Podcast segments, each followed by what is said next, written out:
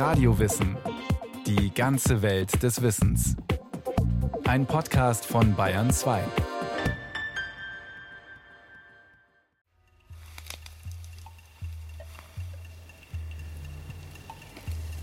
Oh, schaurig ist's, übers Moor zu gehen, wenn es wimmelt vom Heiderauche, sich wie Phantome die Dünste drehen und die Ranke häkelt am Strauche.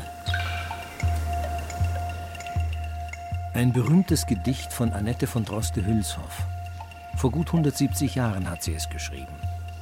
Damals galt ein Moor als eine gruselige, sehr gefährliche Landschaft, in der sich Menschen verlaufen und qualvoll versinken können. Es hieß, dass sich Geister und Irrlichter im Moor herumtrieben, die Menschen in den tödlichen Sumpf lockten. Heute, gut 170 Jahre später, ist von den Moorlandschaften in Deutschland nur noch wenig übrig. Moore sind bedrohte Naturwunder geworden. Mit ihrer uralten Geschichte, ihren seltenen Pflanzen und Tieren und ihren erstaunlichen Fähigkeiten, Wasser und Kohlenstoff zu speichern. Naturschützer und Wissenschaftler versuchen deshalb mit viel Engagement, die letzten Moore zu erhalten. Der Biologe und Moorspezialist Pankratz Wechselberger aus dem bayerischen Donaumoos gruselt sich überhaupt nicht, wenn er ins Moor geht.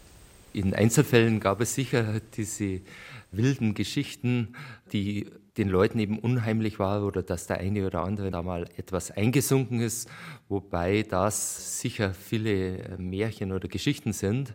Das Moor hat halt besondere klimatische Bedingungen, also dass es mehr Nebel gibt und das Ganze einfach unheimlicher und unwirklicher ist. Aber wirklich ertrunken sind im Moor wahrscheinlich sehr, sehr wenige. Pankratz Wechselberger schultert einen riesigen Hammer und einen etwa zwei Meter langen Bohrstock. Dann zieht er sich seine Gummistiefel an und läuft quer über die Wiese hinterm Haus im Moos. Das Haus ist eine Bildungsstätte, in der man viel Interessantes über das Donaumoos und Moore generell erfahren kann. Heute nimmt uns der Biologe mit auf einen Moorspaziergang, garantiert ohne Einsinken.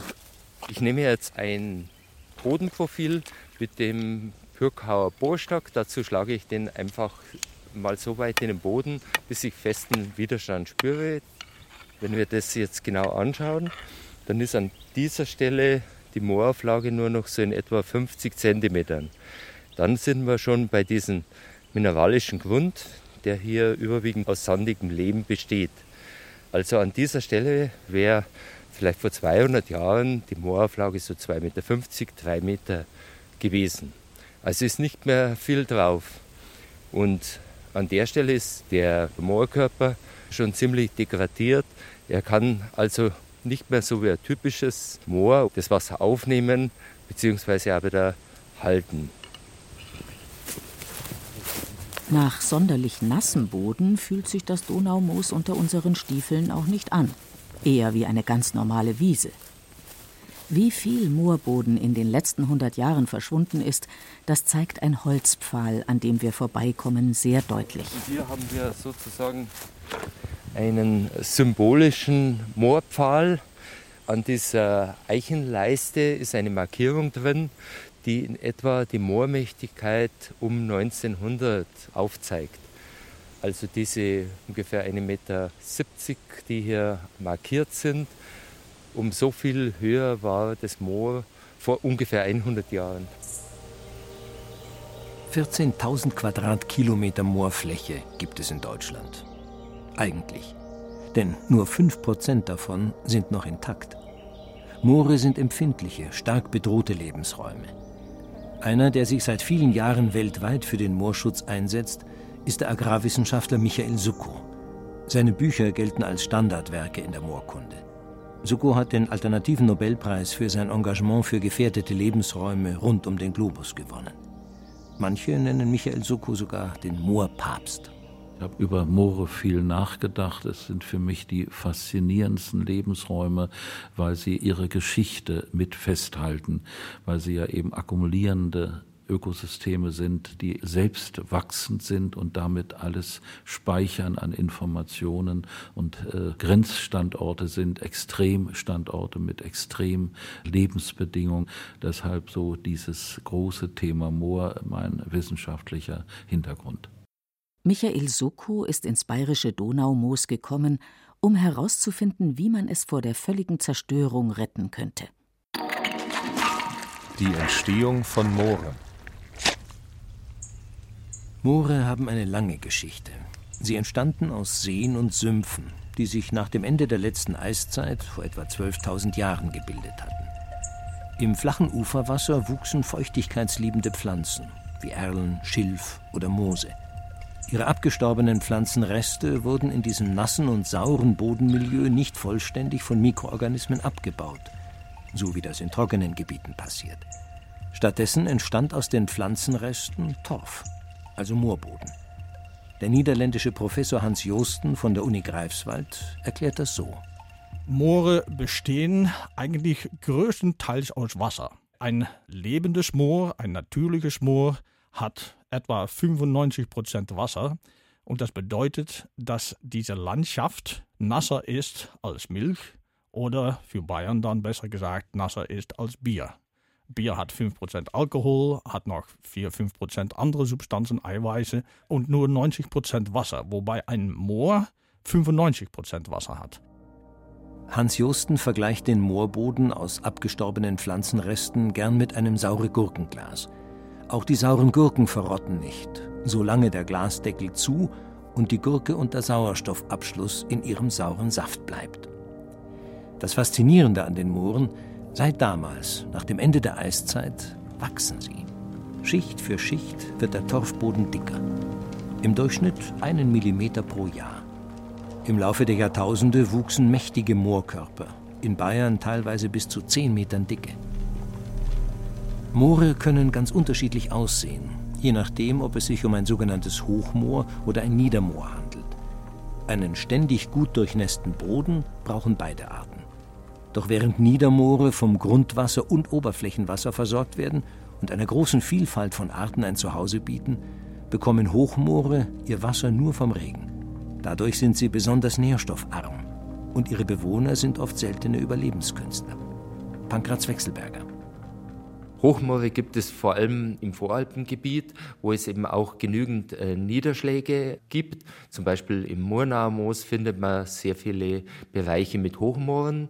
Während wir hier an der Donau, also im altbayerischen Donaumoos oder auch im äh, Donauwied, im schwäbischen Donaumoos, sehr viele Niedermoore haben.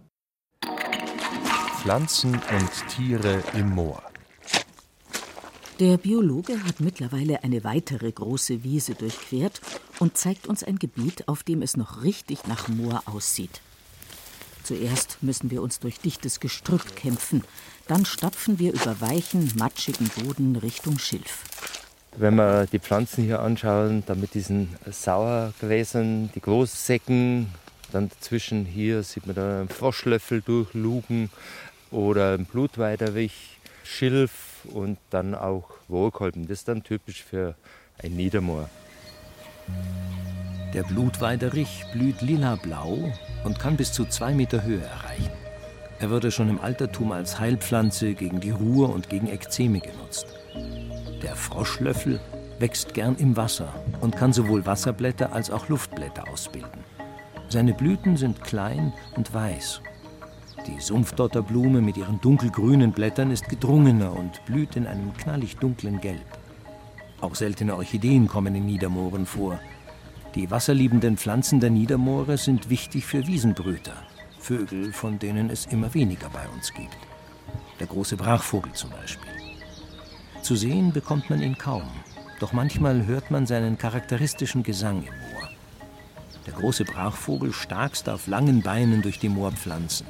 Er ist braun, etwa einen halben Meter lang und hat einen langen, dünnen, nach unten gebogenen Schnabel, mit dem er nach Würmern, Insekten und kleinen Krebstieren pickt.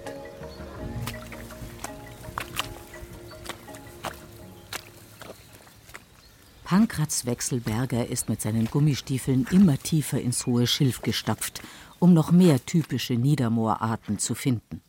Schmetterlinge und Libellen hat er noch entdeckt.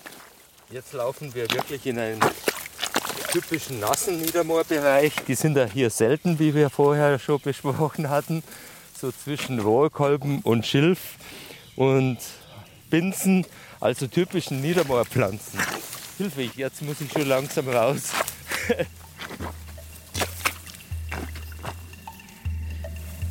Die nährstoffarmen Hochmoore beherbergen ganz andere Arten, meist seltene, hochspezialisierte Tiere und Pflanzen.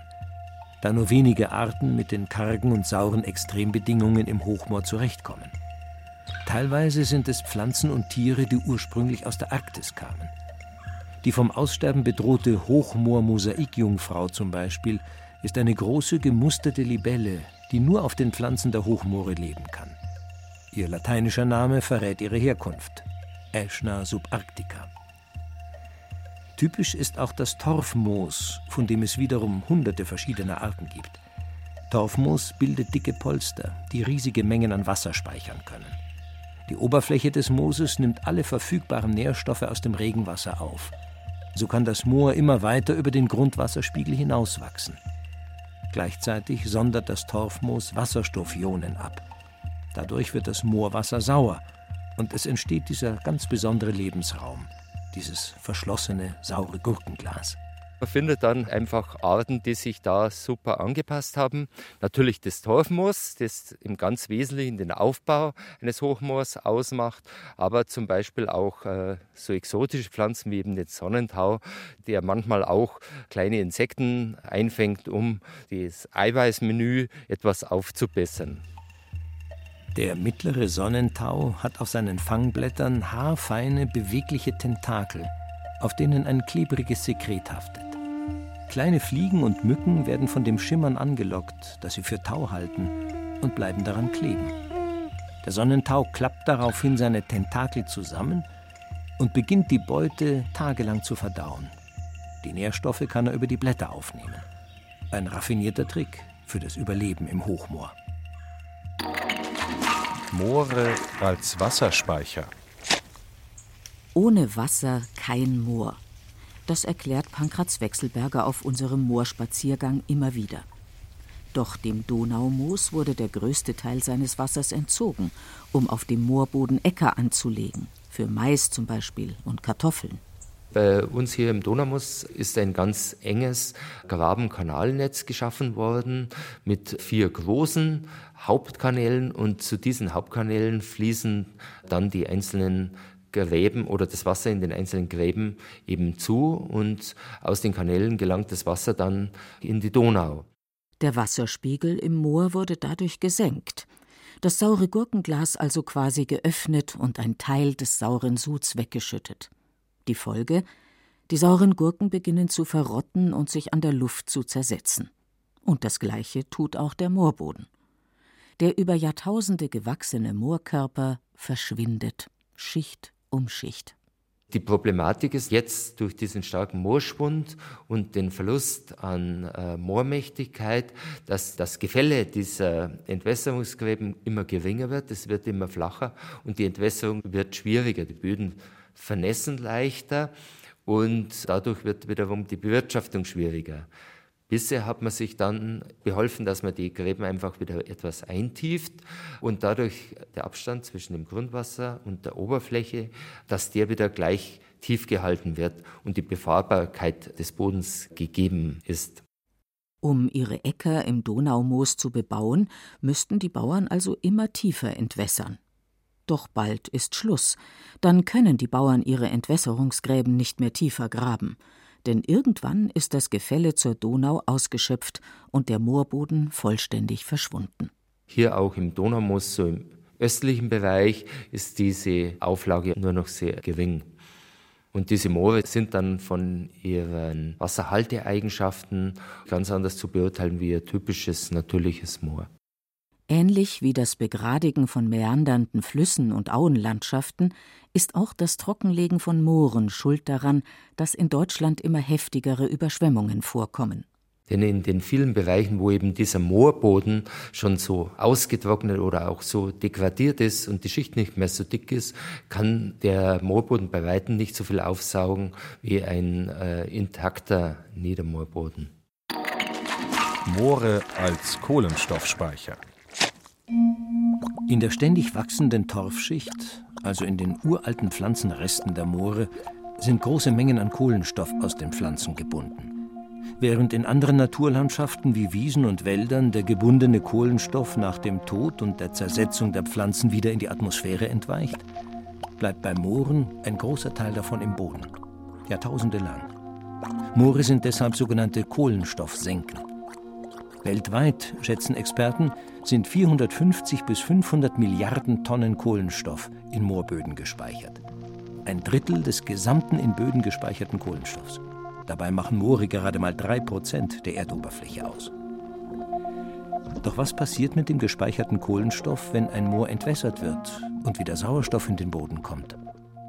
Der Zersetzungsprozess der Mikrobielle beginnt dann erneut. Und bei diesen Zersetzungsprozessen entsteht dann wieder verschiedene Abbauprodukte. Einerseits CO2 oder Lachgas, das dann in die Atmosphäre gelangt und klimarelevant wird. Auf der anderen Seite entstehen natürlich auch Abbauprodukte wie Nitrat, das zum Teil dann im Grundwasser landet, insofern es die Pflanzen nicht aufnehmen können. Die Klimagase, die während der Zersetzung des Moorbodens in die Atmosphäre entweichen, haben Wissenschaftler an vielen Standorten in Deutschland gemessen und verglichen. Forscher wie der Moorprofessor Hans Josten in Greifswald haben dabei erschreckend hohe Werte festgestellt. Degradierte Moore spielen demnach eine ungeahnt große Rolle für Deutschlands CO2-Bilanz. Man hat ein Kartoffelacker. Diese Kartoffelacker emittiert 37 Tonnen CO2 pro Hektar pro Jahr. Das bringt Schade an unser Klima. Diese Schade kann man berechnen. Diese Schade entspricht 2600 Euro pro Hektar pro Jahr. Das bedeutet, dass jeder Kartoffelacker auf Moor unsere Gesellschaft 2600 Euro pro Jahr schädet. Oder anders gesagt, die Moorlandwirtschaft in Deutschland die nur auf einige Prozente der ganzen landwirtschaftlichen Fläche Deutschlands stattfindet, verursacht pro Jahr ein Klimaschade von 3 Milliarden Euro. Die Rettung der Moore. Die gute Nachricht. Erste Forschungsergebnisse zeigen, dass trockengelegte Moore wieder vernässt werden können. Wenn das Wasser zurückkommt, entsteht auch wieder das saure Milieu und unter Sauerstoffentzug saugt sich der Moorboden wieder voll und wächst. Einen Millimeter im Jahr. Die letzten sauren Gurken im Glas werden dann wieder konserviert. Doch es gibt auch eine schlechte Nachricht. Die Bauern, die von ihrer Landwirtschaft auf Moorboden leben, machen dann natürlich nicht so einfach mit, auch wenn ihre Art der Bewirtschaftung längst überholt ist. Man würde das Donaumoos zumindest in dieser Form äh, niemals mehr so kultivieren. Zu damaliger Zeit, vor 200 Jahren, hatte man überhaupt keine Ahnung von Ökologie und von Moorzersetzung oder Klimabelastung durch CO2. Und auch diese Artenvielfalt hat man zu damaliger Zeit überhaupt nicht so wertgeschätzt. Man hat das Ganze kultiviert und bestens möglich genutzt. Man hat sehr viel gelernt. Man hat Moorversuchsgüter gegründet und herausbekommen, was man dem Moor zugeben muss, damit die Ackerkulturen auch hervorragend wachsen. Und aus dieser Sicht haben die Landwirte im Donaumoos eigentlich sehr große Erfolge äh, gehabt.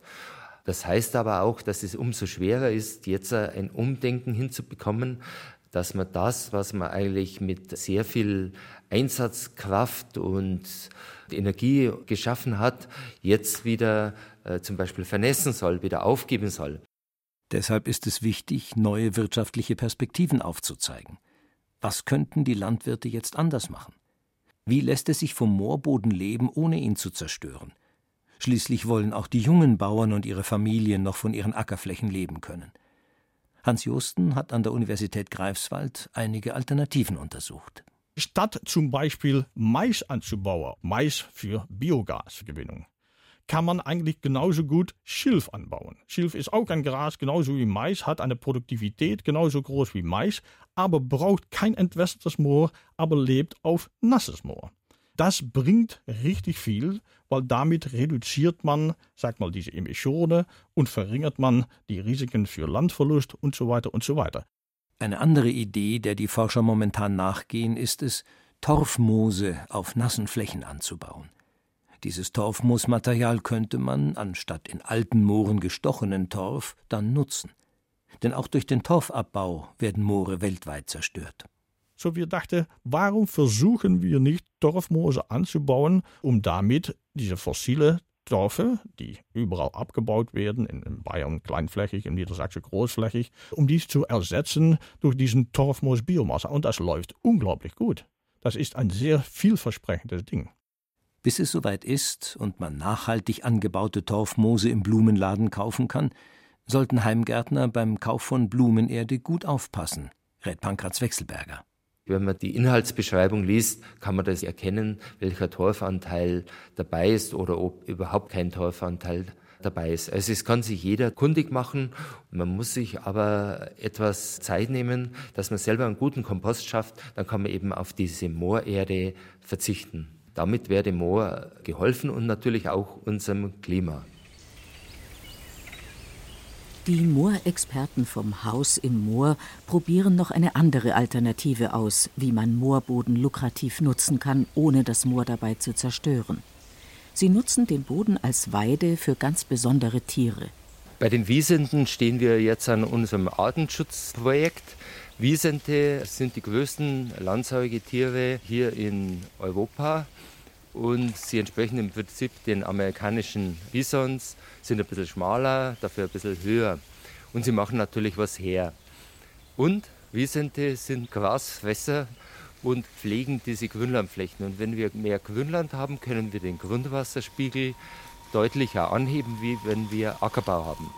Für den Naturschutz sind die Wiesente ein Erfolg. Doch bisher sind die Tiere immer noch geschützt. Es kann sich also nicht jeder Landwirt eine Wiesentherde anschaffen. Trotzdem ist das Projekt ein Vorbild für extensive Grünlandhaltung. Noch sei das bayerische Donaumoos nicht ganz verloren, bilanziert der Moorökologe und Agrarwissenschaftler Michael Suckow. Für dieses Donaumoos sehe ich eben am Südrand, wo das frische Wasser kommt, könnte man bei hohem Wasserstand äh, sogenannte wilde Weiden etablieren. Also Weiden mit äh, Extensivrindern. Ihr habt hier dieses alte ähm, Monau-Weidenfelder Rind. Ihr habt jetzt eine Wiesentherde. Ich kann also hier eine Landnutzung betreiben, was hochwertiges Fleisch liefert aus ökologischer Produktion. Und nicht nur das Donaumoos, sondern auch andere beschädigte Moore könnten so noch gerettet werden. Mit ihnen die vielen Pflanzen, die Tiere und die Fähigkeiten der Moore, Wasser und Kohlenstoff zu speichern. Für die nächsten Jahrtausende.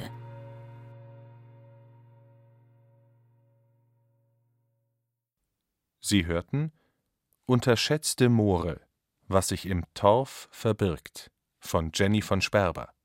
Es sprachen Beate Himmelstoß, Axel Wostri und Clemens Nicol. Ton und Technik Miriam Böhm. Regie Eva Demmelhuber.